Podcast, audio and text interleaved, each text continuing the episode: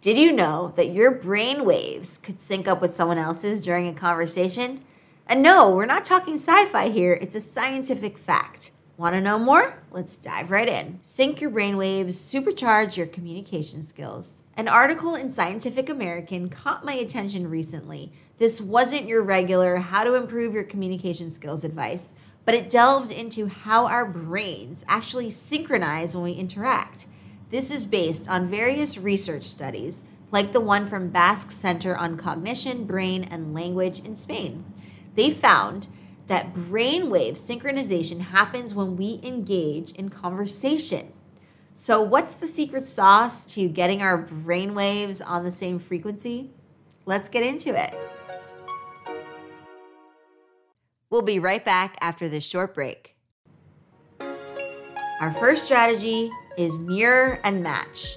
This isn't about copying someone else's every move like a creepy mime artist. This is about tuning into their emotions, their thoughts, and their ideas.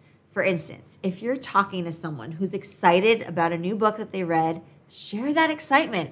Ask them about their favorite parts, their favorite characters, or the plot twists. A study from the University of California actually shows that mirroring can lead to increased feelings of empathy, a crucial component of effective communication. Moving on to our second strategy active listening. This isn't just about nodding along while someone talks, it's about being fully engaged in the conversation.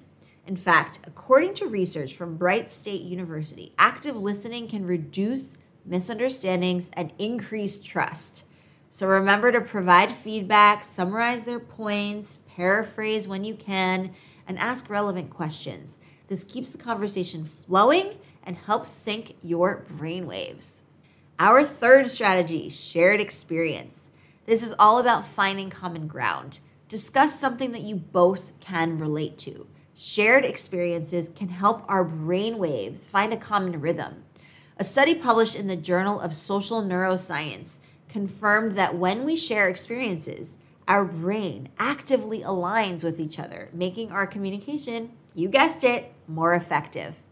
The fourth strategy is emotional empathy. This goes beyond just understanding what someone else is feeling, it's about feeling it with them.